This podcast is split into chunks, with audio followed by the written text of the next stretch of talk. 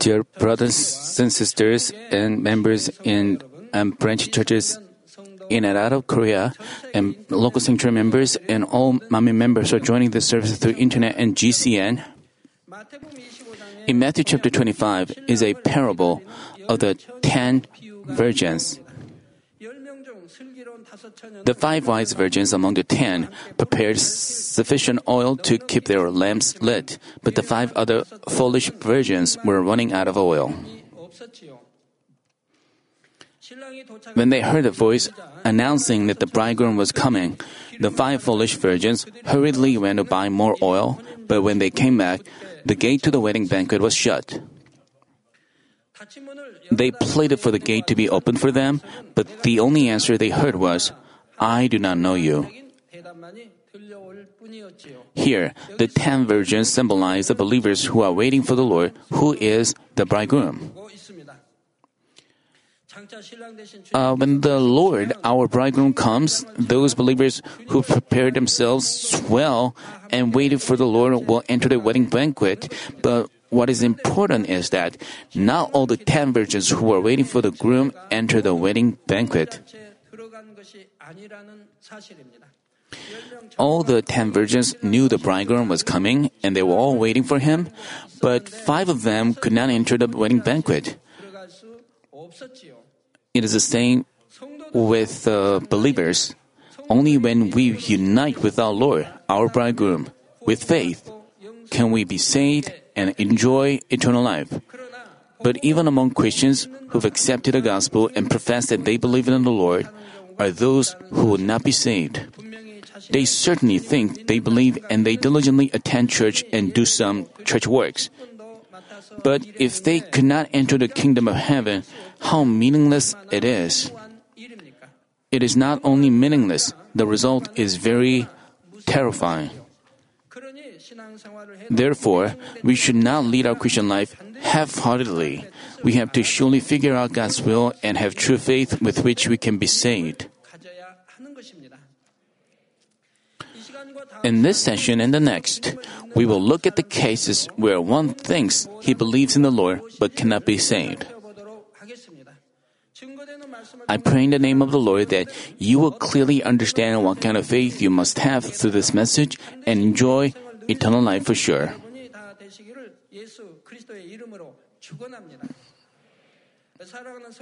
Dear brothers and sisters, Matthew chapter seven verse twenty-one says, not, ev- not everyone who says to me, Lord, Lord, will enter the kingdom of heaven, but he who does the will of my Father who is in heaven.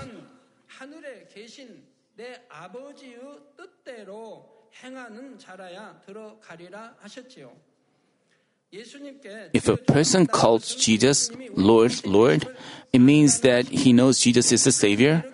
So, the verse means that even among those who profess that Jesus is their Savior, there will be people who will not be able to enter heaven. In the following verses twenty-two and twenty-three, Jesus said, "Many will say to me on that day, Lord, Lord, did not prophesy in your name, and in your name cast out demons, and in your name perform many miracles? And then I will declare to them, I never knew you, depart from me, you who practice lawlessness."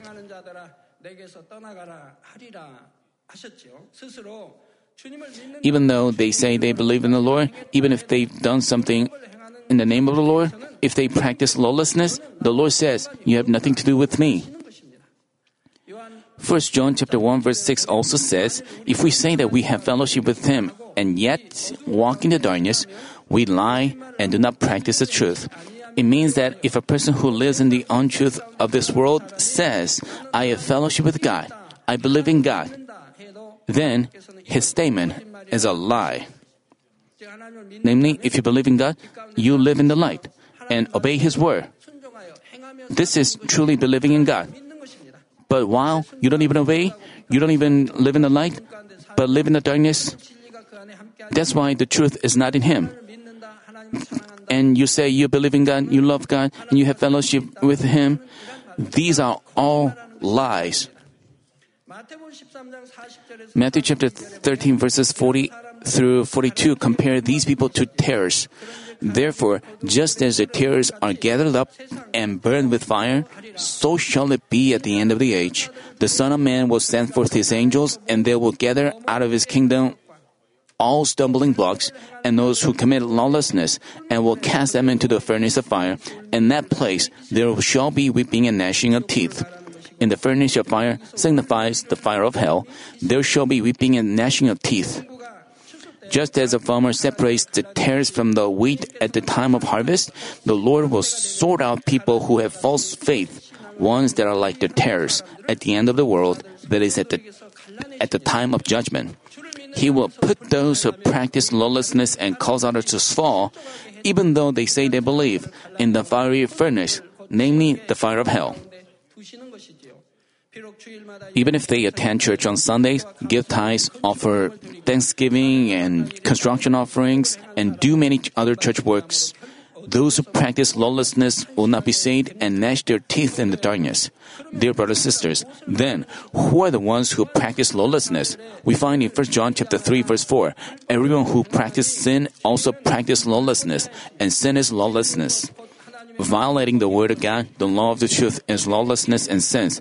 Those uh, those who do the things that Bible tells us not to do, those who do not cast off the things that Bible tells us to cast off, and those who do not keep the things that the Bible tells us to keep, are those who commit sins. First Corinthians chapter six, verses nine and ten say, "Or, do you not know that the unrighteous shall not inherit the kingdom of God? Do not be deceived. Neither fornicators, nor idolaters, nor adulterers, nor effeminate, nor homosexuals, nor thieves, nor the covetous, nor drunkards, nor revilers, nor swindlers shall inherit the kingdom of God."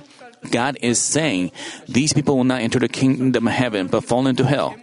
Being covetous is to covet money for f- or food. Revilers are those who slander and curse at others.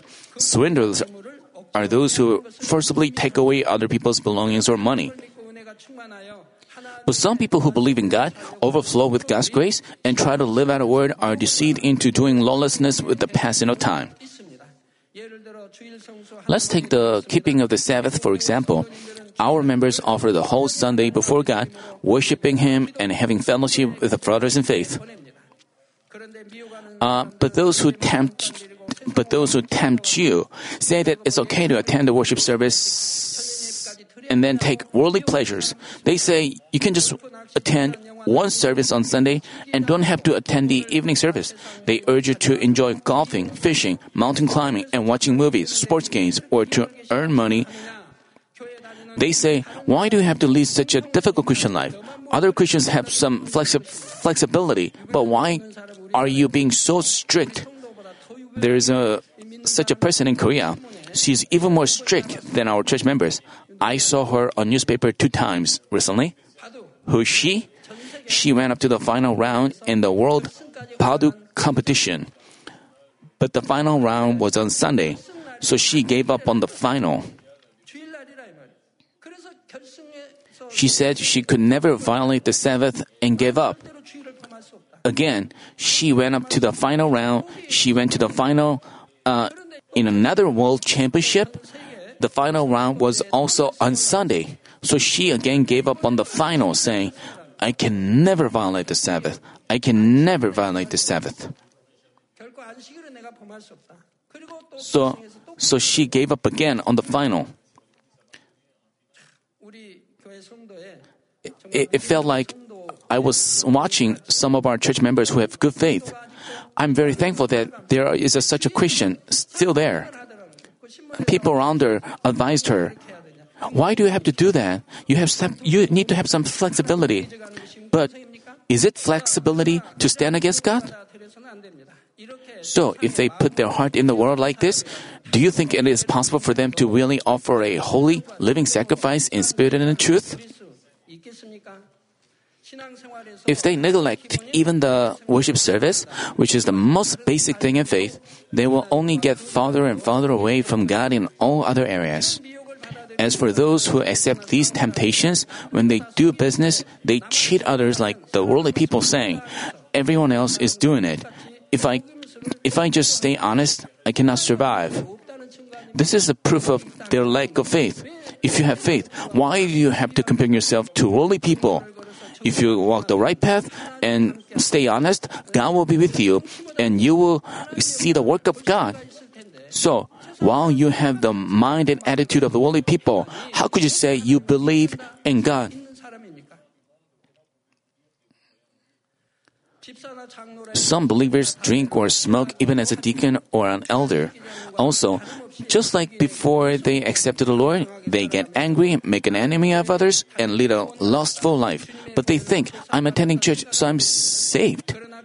But Galatians chapter five verses nineteen through twenty-one say, Now the deeds of the flesh are evident, which are immorality, impurity, sensuality, idolatry, sorcery, enmity, strife, jealousy, outbursts of anger, disputes, dissensions, factions, envy, drunkenness, carousing, and things like these, of which I forewarned you, just as I have forewarned you.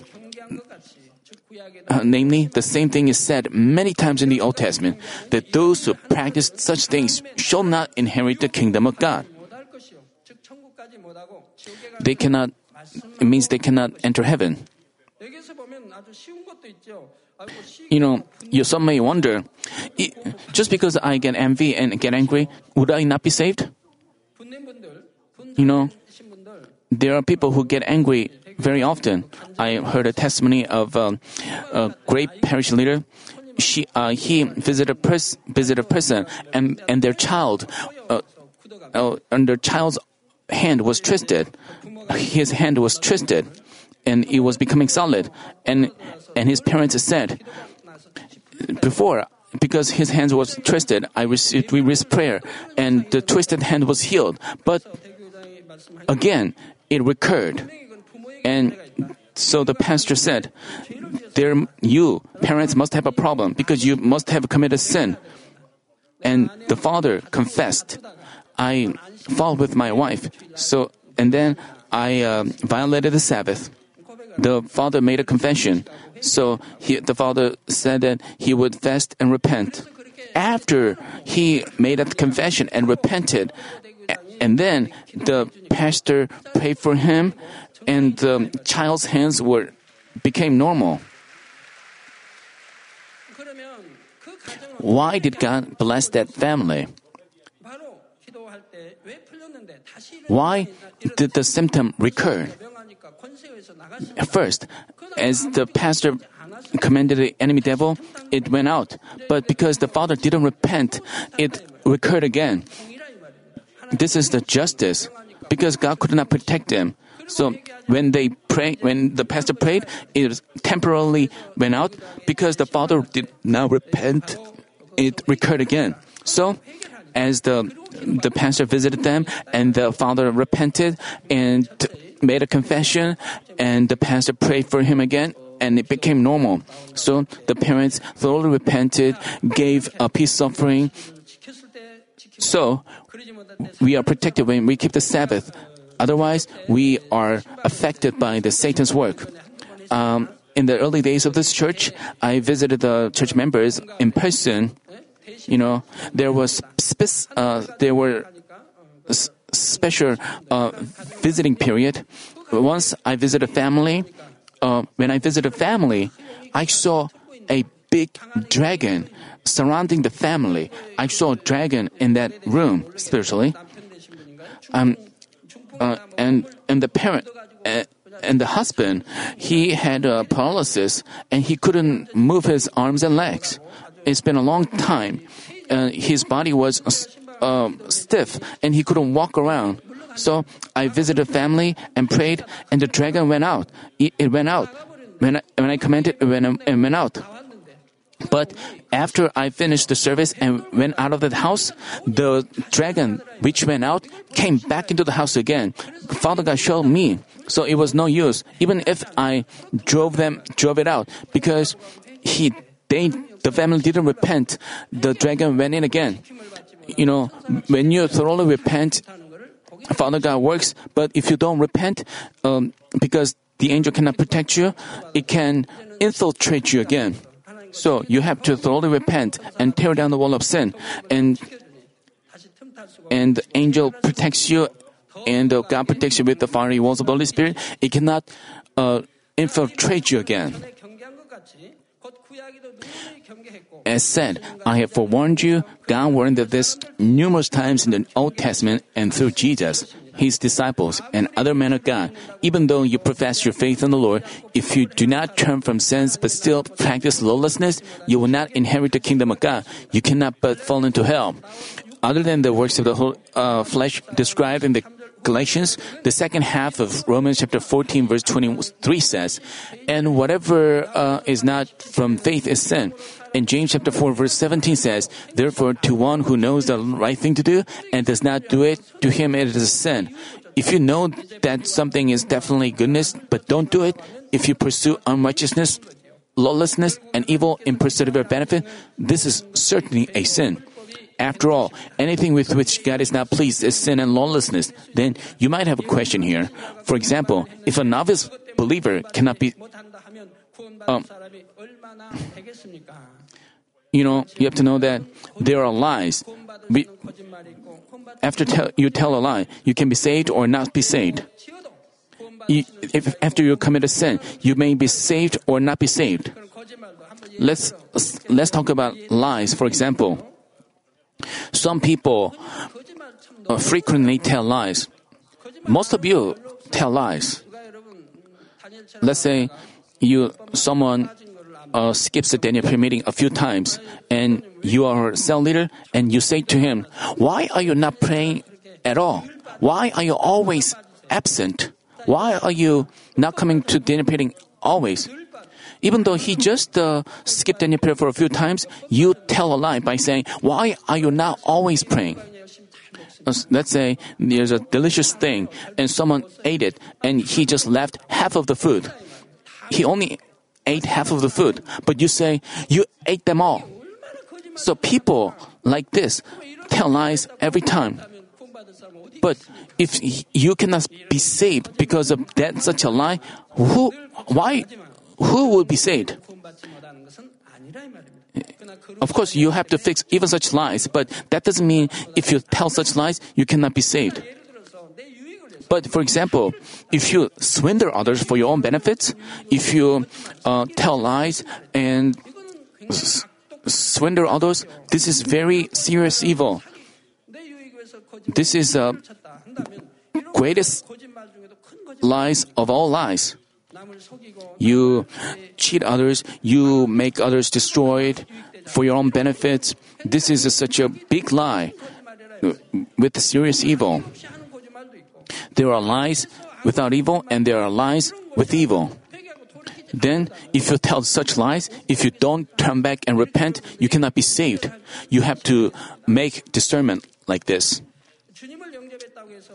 Of course, you cannot cast off all your sins immediately after you accept the Lord. But even though you have not cast off all your sins, if you pray and try to change yourself, you are in the process of changing. So this itself can be acknowledged as faith.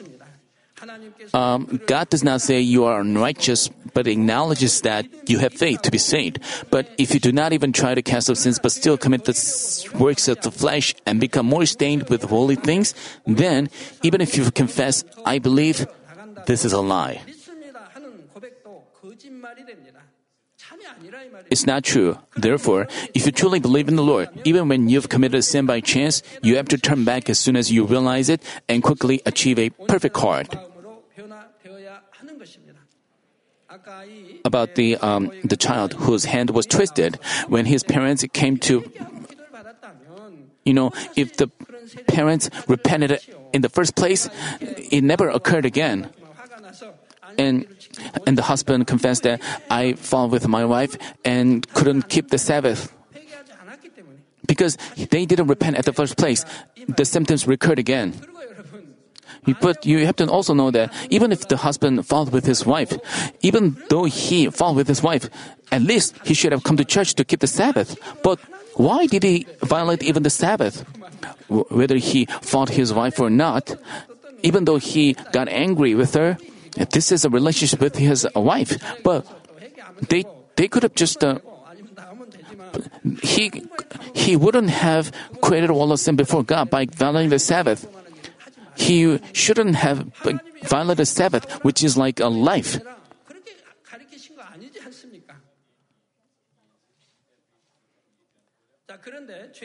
But among the sins are sins that can be forgiven, while there are sins that cannot be forgiven. In the Bible, we can see that there are sins that we must never commit if we have faith in God. Namely, there are unforgivable sins. First John chapter five, verses sixteen and seventeen say, "If anyone sees his brother committing a sin not leading to death, he shall ask and God will for him give life to those who commit sin not leading to death." You've heard about sins that lead to death and that does not lead to death, and you know what they are. There is a sin leading to death. I do not say that he should make request for this. All unrighteousness is sin, and there is a sin not leading to death.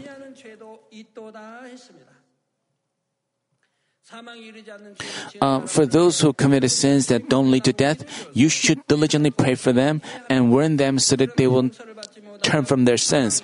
But you should also know that there are sins that are unforgivable and leading to death.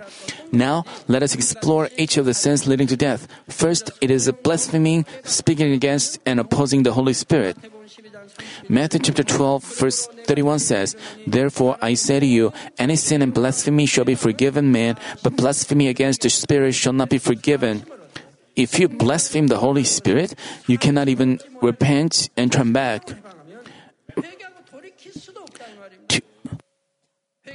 To repent and turn away, you are to receive grace and a spirit of repentance from God. But because He doesn't, you cannot repent and turn back. Also, Luke chapter twelve, verse ten reads, uh, "And everyone who will speak against, uh, speak a word against the Son of Man, it shall be forgiven him, but he who blasphemes against the Holy Spirit, it shall not be forgiven him." Speaking against the Holy Spirit is literally speaking against the Holy Spirit. For example, watching the works taking place by the part of the Holy Spirit, if you say it is the work of a demon or Satan, it is speaking against the Holy Spirit, calling the Holy Spirit a dirty demon or Satan. Also, even as they even as they watch the work of the Holy Spirit taking place, some people deny them out of their own will, uh, out of their own evil. In doing so, they interfere with God's work. This is blaspheming the Holy Spirit.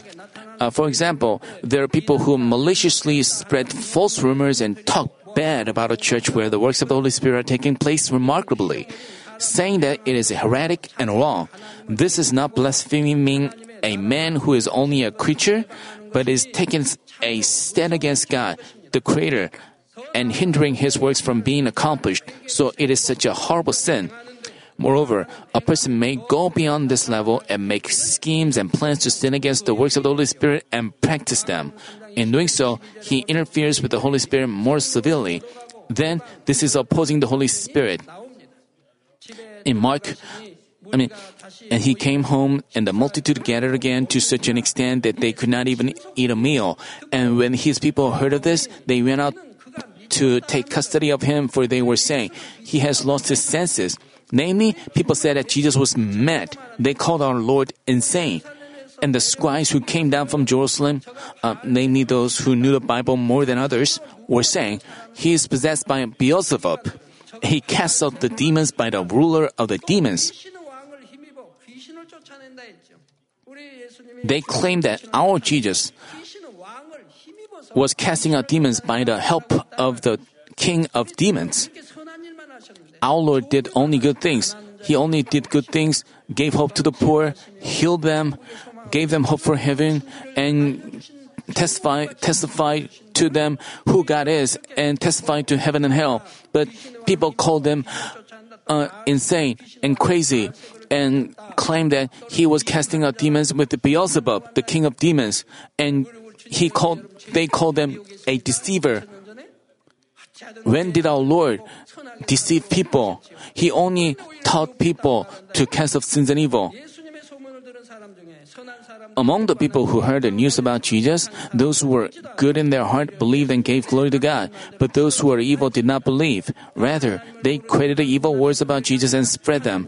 Furthermore, they were not the Gentiles who did not know God or ordinary people, but there were the scribes and the Pharisees who were studying God's word.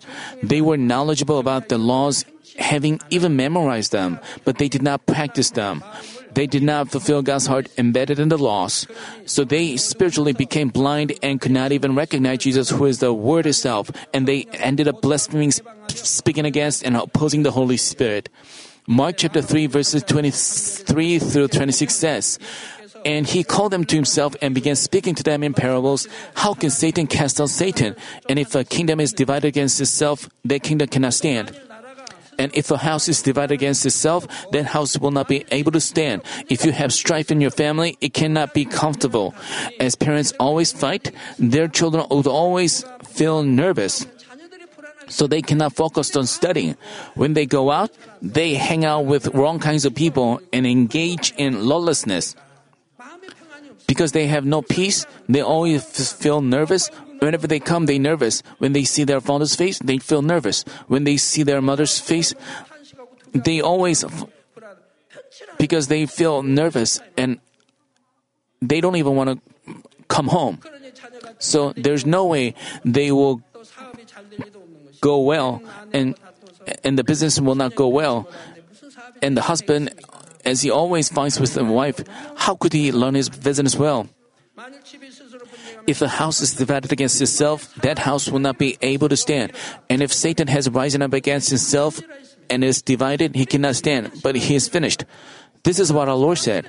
Even Satan wouldn't fight against each other. A country or a family cannot stand firm if there are problems inside. Even the world of evil spirits has strict order. Demons will not divide. Uh, demons will not drive out demons, nor will Satan drive out Satan. Some say that if a sorcerer or a shaman performs exorcism, the demon or becomes quiet. But this is not Satan driving out Satan. It is just that the demon stays calm for a moment because people worship it and serve food. Since the demon keeps quiet, the pain goes away. Demons give you pain, not with germs or diseases. They just make you feel pain. But after some time, they will give you greater pain to be worshipped more. Just look at the people or neighbors, your relatives, doing exorcism. Do they just do exorcism once? They do have to do it a few times. The demons become quiet, and then if they want to be worshipped more, they cause pain again, and they they want to eat sacrificial food again. That's why people have to take turn serving serving demons food and doing exorcism. When people worship it again, it will stay calm for a moment again, and after some time, it begins to work and make your pain severer. As this goes on, your whole family is ruined. The result is destruction. Your children will suffer from incurable diseases, or your babies will be born with deformities.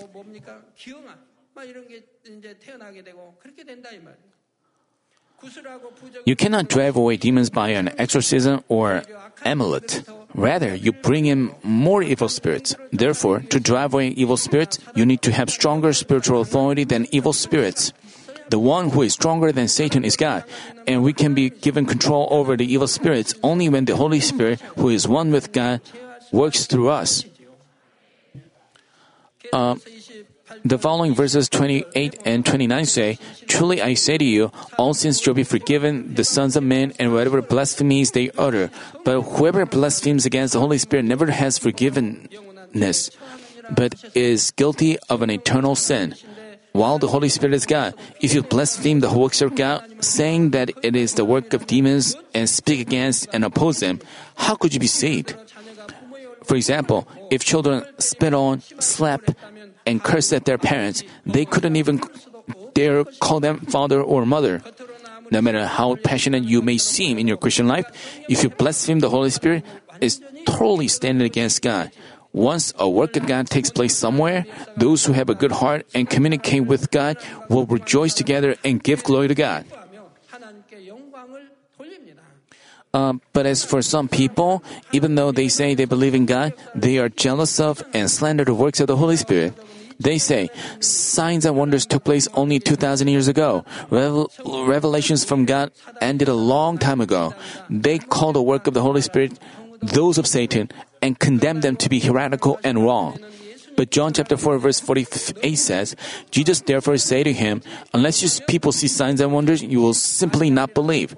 Jesus and his uh, Jesus and his apostles also testified to the living God by performing signs and wonders.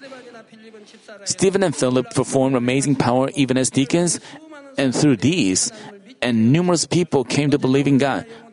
God, who is the same yesterday, today, and tomorrow, manifests signs and wonders through those with whom He is pleased. This way, He testifies to Himself. Thus, if a person blasphemes the works manifested by God through the Holy Spirit, it is blaspheming God and the Holy Spirit, and it is, and it is a sin that is unforgivable.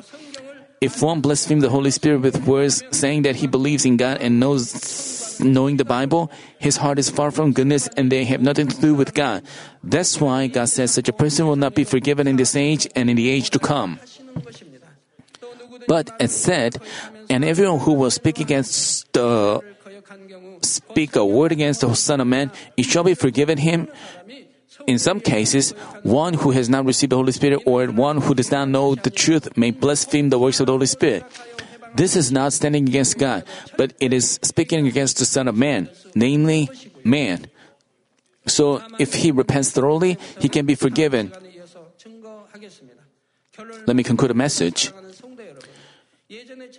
Dear brothers and sisters, when I was preaching in revival meetings of other churches before, I preached about sins leading to death. Then, the members and even the leaders were surprised, saying that they did not know there were such words in the Bible.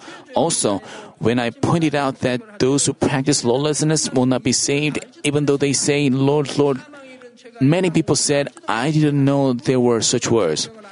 Moreover, I didn't know that there were sins leading to death. They certainly read the Bible, but they just overlooked what is written in the Bible. Because they do not even know the words that are clearly written in the Bible, many people deviate from the truth and sin against God even while professing to believe in God. So they always suffer from tests and trials and end up on the way to death. All of you who have listened to this message today should not go such a foolish way. I urge you to dwell in the truth and light and as children of God. I pray in the name of the Lord, our groom, that you will always experience the power of the Holy Spirit who helps, guides, and blesses you in your life and take the shortcut to heaven.